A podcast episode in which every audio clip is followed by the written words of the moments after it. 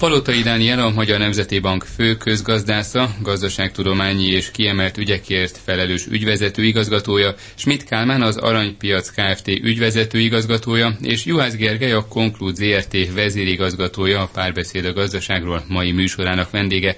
Üdvözlöm Önöket, köszönöm, hogy elfogadták a meghívásunkat. Köszönöm. Köszönöm, napot kívánok. Én Király István Dániel vagyok. A következő percekben az aranyról lesz szó. De mindenek előtt mi az arany szerepe napjainkban? Juhász Gergely? Szerintem az arany szerepe alapvetően nem változott, tehát egy úgymond angol hedge risk, tehát a váratlan kockázatok ellen véd, ez az egyik legfőbb szerepe. Azon kívül, mint befektetési eszköz, noha nem klasszikus befektetési eszköz, hanem áru, de a portfóliónak a része, ami segít egy portfóliónak a kockázathozamát a legkedvezőbb irányba javítani. Palotai Dániel, az em en bé szemszögéből mi az arany szerepe? Jegybanki szemszögből az arany mindig az egyik legfontosabb tartalékeszköz. Gazdaság stabilizó, stabilizáló hatással és gazdaság stratégiai jelentőséggel bír. Nem véletlen, hogy a nagy jegybankok hatalmas tetemes aranytartalékkal bírtak, és bírnak mind a napjainkig is. A Magyar Nemzeti Bank hasonló megfontolások volt, tehát gazdaságstratégiai, nemzetstratégiai szempontok miatt növelte az em en bé aranytartalékát harmincegy egész öt tonnára. Amint az előbb az elhangzott, az aranynak van egy stabilizáló szerepe, tehát a jegybanki tartalékokban is betölti ezt a diversifikációs hatást, aminek a következtében, amikor a piacok rosszul alakulnak, akár egy turbulens környezet van, egy válságkörnyezet, akkor az arany ára jellemzően emelkedni szokott, tehát kiegyenlíti a a jegybanki tartalékokban is a különböző árfolyam mozgásokat. Ezt figyelik, vagy van egy lista, hogy kinek, melyik cégnek, milyen intézményi, befektető, de, intézményi befektetőnek, melyik nemzeti banknak, vagy akár melyik magánszemélynek van, és mennyi aranya? Schmidt Kálmán. Hát a jegybanki aranytartalékok azok publikusak, azokat az i em ef vagy egyéb szervezetek listázzák. A magánszemélyek aranyát azt általában azért nem, de a nagy tőzsdén befektető alapoknak a, ta- a arany mennyisége vagy aranyban tartott pozícióik, azok is publikusak, de én az eddig elhangzottakhoz még azért kiegészíteném ezt a értékőrző, érték megőrző szerepet kiegészíteném azért az ékszer felhasználással is, tehát a, az arany egy ékszer is, nem csak egy befektetési eszköz, és egy jelentős része az aranynak spekulatív piac is, tehát a spekulánsoknak is a terepe, úgyhogy azért az aranynak nagyon sok felhasználása van, nem csak a kincsképzés. Ebben mindenképpen vitatkoznom kell, hiszen a Magyar Nemzeti Bank semmiképpen nem spekulatív jelleggel vásárolta az aranyat. Természetesen magánszemélyeknek ilyen, ilyen motivumok előfordulhatnak, de egy bankok sokkal hosszabb távra stratégiai szempontból döntenek jellemzően úgy, hogy aranytartalékot képeznek. És ha már elhangzott az előbb, akkor érdemes nagy rendeket érzékeltetni. A világon a legnagyobb aranytartaléka a, a Fednek, az Egyesült Államok jegybankjának van, több mint nyolcezer tonna arannyal bír, ezt követi Németország több mint háromezer-háromszáz tonna arannyal. És mi az arany gyakorlati szerepe? Menekülőeszköz, befektetés, stabilizáló, kiegyenlítő, de miért van jobb helyzetben mondjuk az Egyesült Államok nyolcezer tonna arannyal, mint akár egy afrikai ország tíz kiló arannyal, bár van olyan afrikai ország, ahol van termelés. Szóval mi az, ami az aranyat értékessé teszi a huszonegyedik században? Juhász Gergely?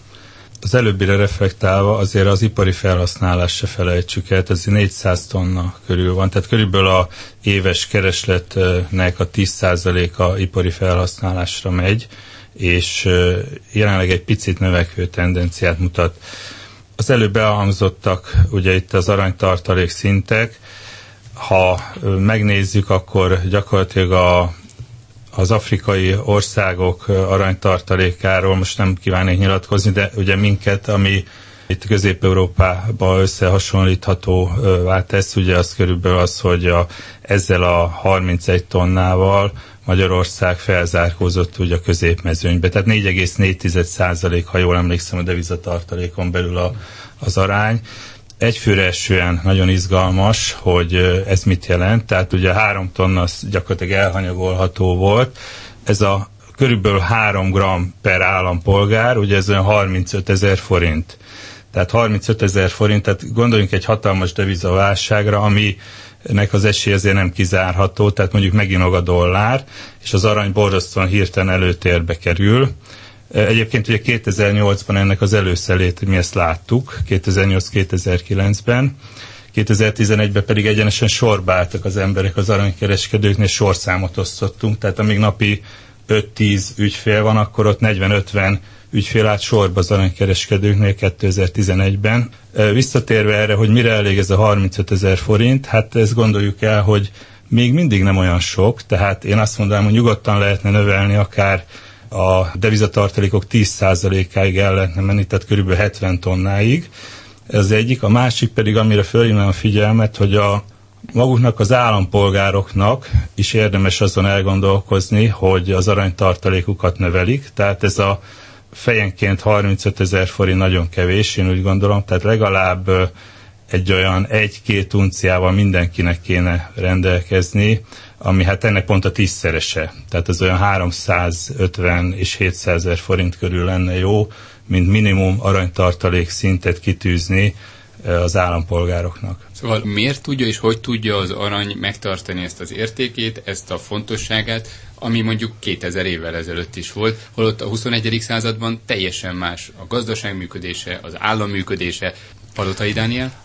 Az arany egy nagyon speciális pénzügyi eszköz, hiszen az értéke nem függ senkinek a szavahihetőségétől, fizetési képességétől vagy hajlandóságáról.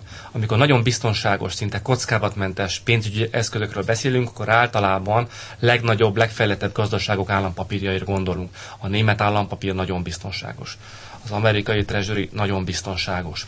Az arany azonban még ennél is biztonságosabb, mert senkinek az ígérete nem kell ahhoz, és annak a teljesítése, hogy az hogy a, a, a birtokosa ennek a, a pénzügyi eszköznek hozzájusson ehhez az értékhez lejáratkor. Lejáratkor a német államnak fizetnie kell, és mindeddig minden alkalommal fizetett annyit, amennyi rá volt írva névértékben, plusz kamatokkal együtt a, a, az államkötvényére. Hasonlóan az amerikai állam is. Az aranynál viszont nincsen lejárata, és senkinek nem kell kifizetni azt az értéket, mert önmagában testesíti meg az értéket. Ettől lesz egy ilyen nagyon különleges pénzügyi eszköz.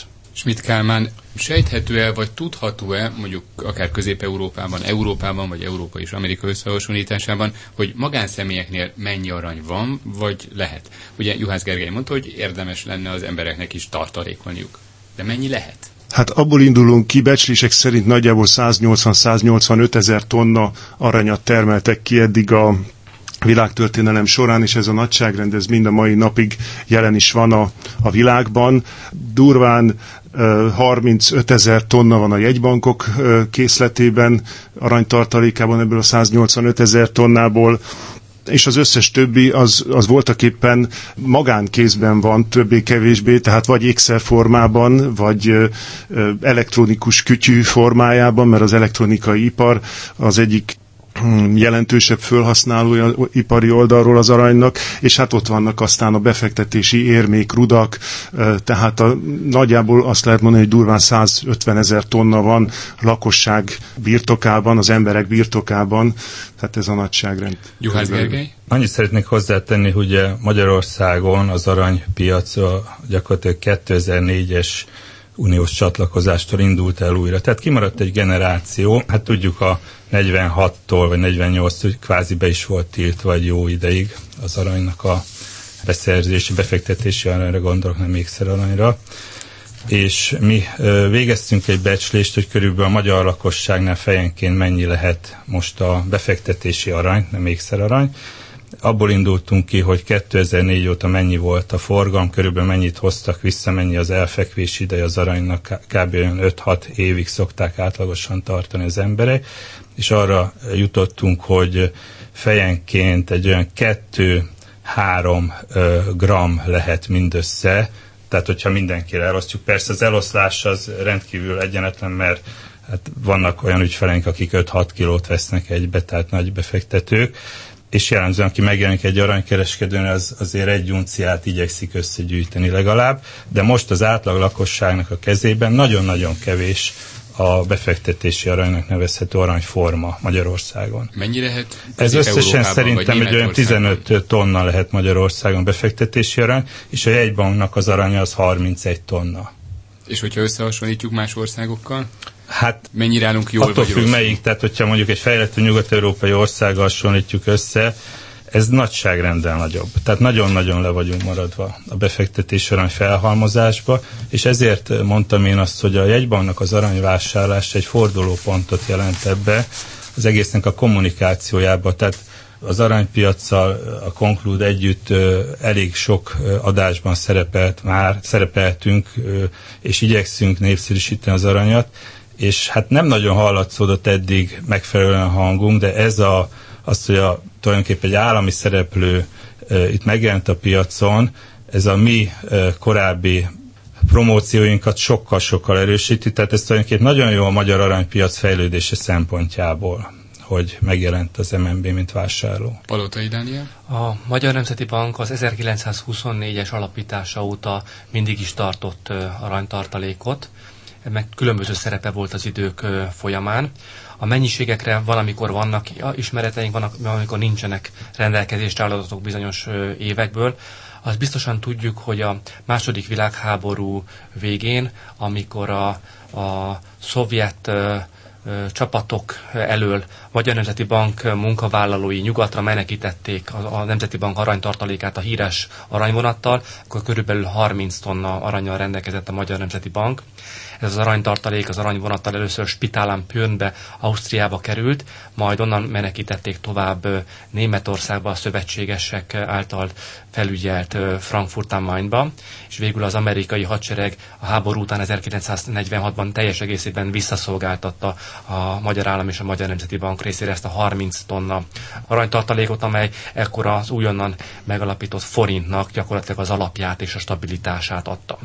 Az ezt követő évtizedekben a Magyar Nemzeti Bank is ö, többször vásárolt aranyat, majd adott el aranyat, tehát megjelentek kereskedési, akár mondhatjuk, hogy spekulációs motivumok is, nagymértékben ingadozott az aranytartalék. Átlagosan a rendszerváltás előtti évtizedekben ilyen hatvan hetven tonna körül ingadozhatott ennek a mértéke.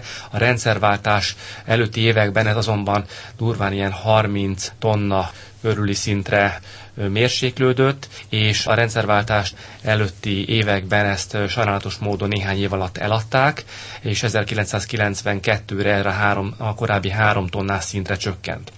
Azt is elmondhatjuk, hogy a Magyar Nemzeti Bank ezerkilencszáznyolcvanhat óta nem vásárolt aranyat, és kilencvenkettő óta egyetlen unciát sem adott el. A tartalékokban az arany ö, arányának vagy mértékének a változása az vagy árfolyam, tehát átértékelődési hatás volt, vagy pedig összetétel hatás, hogy más eszközökből volt több, és de önmagában az aranynak a fizikai mennyisége, ö, amely mellesleg fizikai formában nem Magyarországon volt abban, azokban az években, ö, az nem változott, mind a az elmúlt időszakig, amikor idén ősszel a Magyar Nemzeti Bank monetáris tanácsa a döntése nyomán az em en bé megtiszterezte az aranytartalékát. És miért kellett, vagy miért volt fontos most kétezer-tizennyolcban ez? Kinek üzentek, vagy mi volt a fő cél? Alapvetően a nemzetközi trendeket követtük, vagy a Nemzeti Bank döntése, viselkedése teljesen beilleszkedik a vezető jegybankok viselkedésébe, hiszen a jegybankok is az elmúlt években egyre inkább vásárlói, vásárlókká váltak az aranypiacon. Téves az a vélekedés, hogy a aranynak a monetáris szerepe az eltűnt volna, hiszen a tartalékokban egyre jelentősebb ezeknek a szerepe, a világ vezető jegybankjai vásárolnak aranyat, avagy nagyobb országok, vagy akiknek olyan ásványi kincseik vannak, ők kitermelik, bányásszák is az aranyat, de semmiképpen nem csökkentik ennek a mértékét.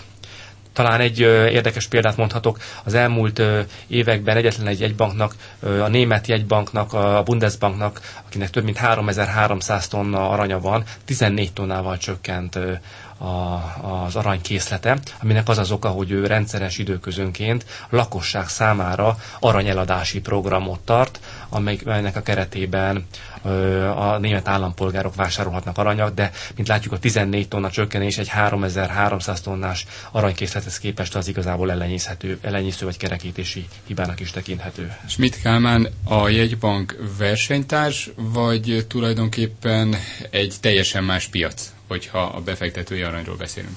minden szempontból teljesen más piac, mind a nagyságrendeket tekintve semmiképpen nem versenytárs. Én azt gondolom, hogyha akár ezt a utóbbi Gergely, Juhász Gergely kollégám használta ezt a kifejezést, hogy fordulat következett be, valami hasonló fordulópont, fordulópontnak nevezted ezt. A kereskedés történetében. Igen, hogy, hogy a jegybank aranyat vásárolt, tehát mi mindenképpen egy hajóban utazunk, azt gondolom, én személy szerint hiszek az aranyban, mint tartalékeszközben, azt gondolom, hogy nem csak a jegybanknak kell diverzifikálni a, a tartalékait, hanem magánszemélyekre is igaz, ez mindenki saját magáért felel, hogy a megtakarításainak bizonyos hányadát, öt-tíz százalékát, kockázatosabb időkben, adott esetben több, magasabb százalékát biztonságos eszközben tartsa.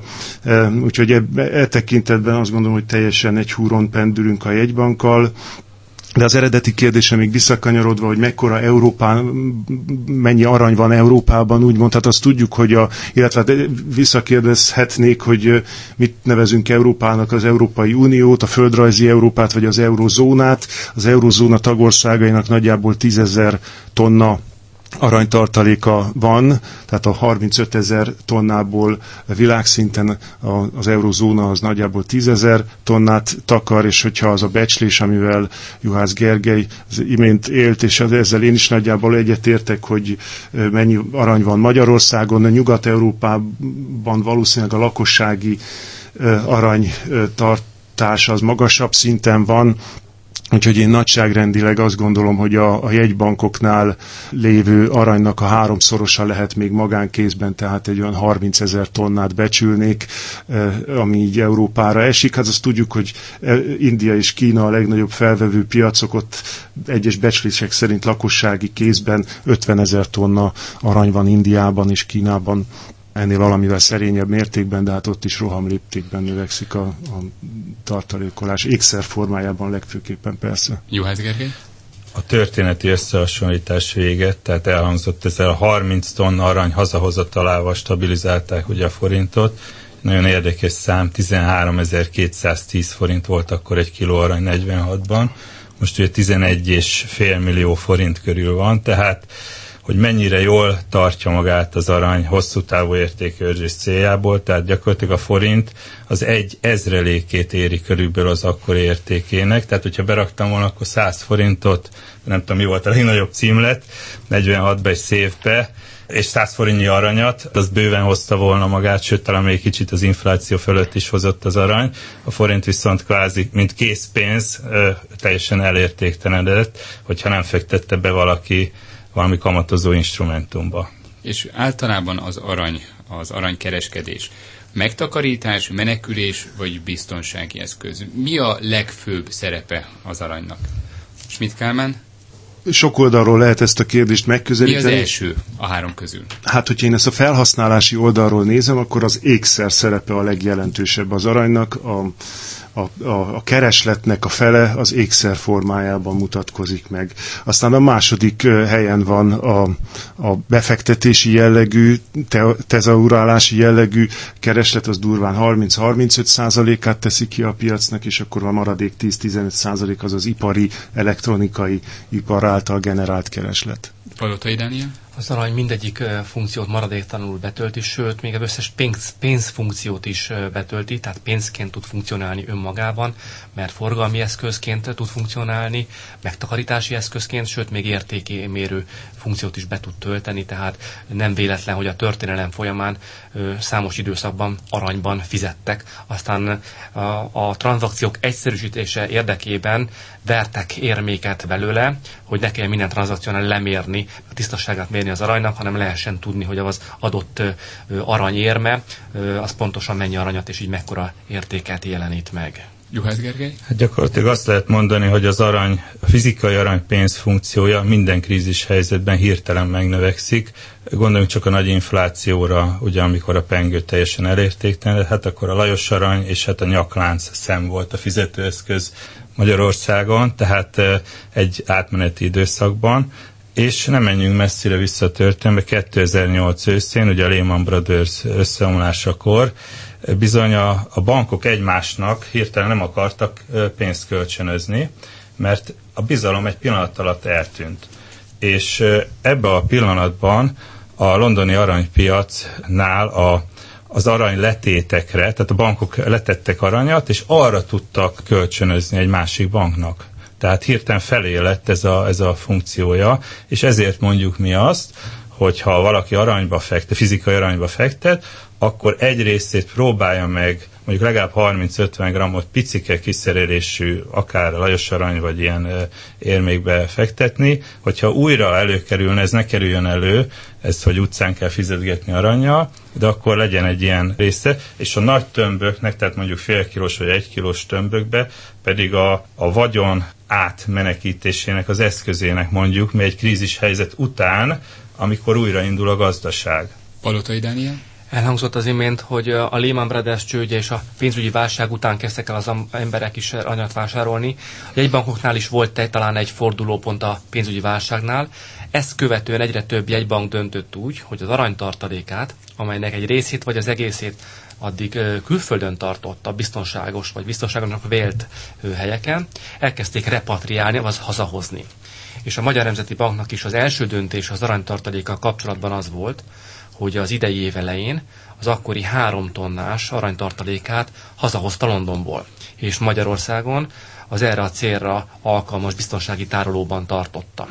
És ezt követte egy második lépésben, hogy a fizikai aranytartalékunkat megtízszereztük, és ezt mind természetesen Magyarországra szállítattuk, és itthon őrizzük. De a világ többi jegybankjainál is egyre markánsabb az, hogy a, az aranyat fizikai formájában megpróbálják ő, saját országuk területén ő, biztonságban tartani és őrizni. Vannak egyébként tervek, amelyeket most ismerünk, ennek jelentős növelésére, ennek a tartaléknak a növelésére?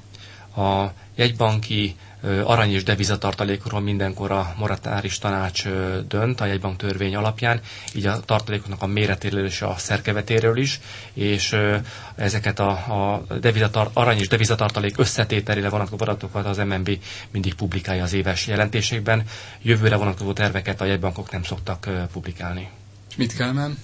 Megtakarítás, menekülés, biztonság, ugye erről beszéltünk, illetve arról, hogy a jegybankok szerepe itt mi, vagy mi lehet ebben a láncban. Tulajdonképpen az arany piacát ezáltal mi mozgatja igazán? A befektetési kereslet? Az ipari kereslet? Szóval az árat mi az, ami elsősorban vagy legfőképp meghatározza? A kereslet és a kínálat viszonya. Tehát egyrészt mennyi kínálat van a piacon, és mennyi a kereslet. A keresletnek sok szegmense van, az, említettük az ékszert, a a magáncélú felhasználást, a befektetési célú felhasználást, tehát ezeknek a viszony, és akkor ezeket egyenként is elő lehet venni. A jegybanki kereslet is ugye itt a legutóbb növekvőben van, tehát ezeket egyenként kell elővenni, hogyha egy mélységi elemzést akarunk végrehajtani. Úgy tűnik, hogy a jegybankok a továbbiakban is inkább a vételi oldalt fogják erősíteni. A befektetői kereslet az... Hát az eléggé felemásan alakult az utóbbi években, ahogy a válság felára kiárazódott az arany árfolyamból, és visszakerült arra az árszintre, ahol most vagyunk, legalábbis dollárban számolva, forintban számolva nem vagyunk túl messze a történelmi mélypont alatt, annak a közelében vagyunk viszonylag, lehet mondani. Tehát ez, ezek fontos tényezők, hogy az emberek biztonságérzete, hogy, hogy keresik-e az aranyat, mint befektetési eszközt, illetve hát az ékszeripart, azt, és ékszeripari keresletet, az ékszervásárlás és egy csomó minden befolyásolja. A love and fear szokták mondani, a félelem egyfelől befolyásolja az arany árfolyamát, illetve hát a szerelem, a, az ajándékozási szokások. De ne felejtsük el a, a kínálatot is szem előtt téveszteni, tehát ez egy fontos tényező, hogy honnét jön az arany. A hírek után folytatjuk az árakkal, és azzal is, hogy tulajdonképpen mi az arany, mi az a befektetési arany, mit jelent a fizikai arany, vagy hol tartjuk. Palotai Dániel, a Magyar Nemzeti Bank főközgazdásza, gazdaságtudományi és kiemelt ügyekért felelős ügyvezető igazgatója, Schmidt Kálmán, az Aranypiac Kft. Ügyvezető igazgatója, és Juhász Gergely, a Konklud Zrt. Vezérigazgatója, a Párbeszéd a gazdaságról mai műsorának vendége. Innen folytatjuk tehát.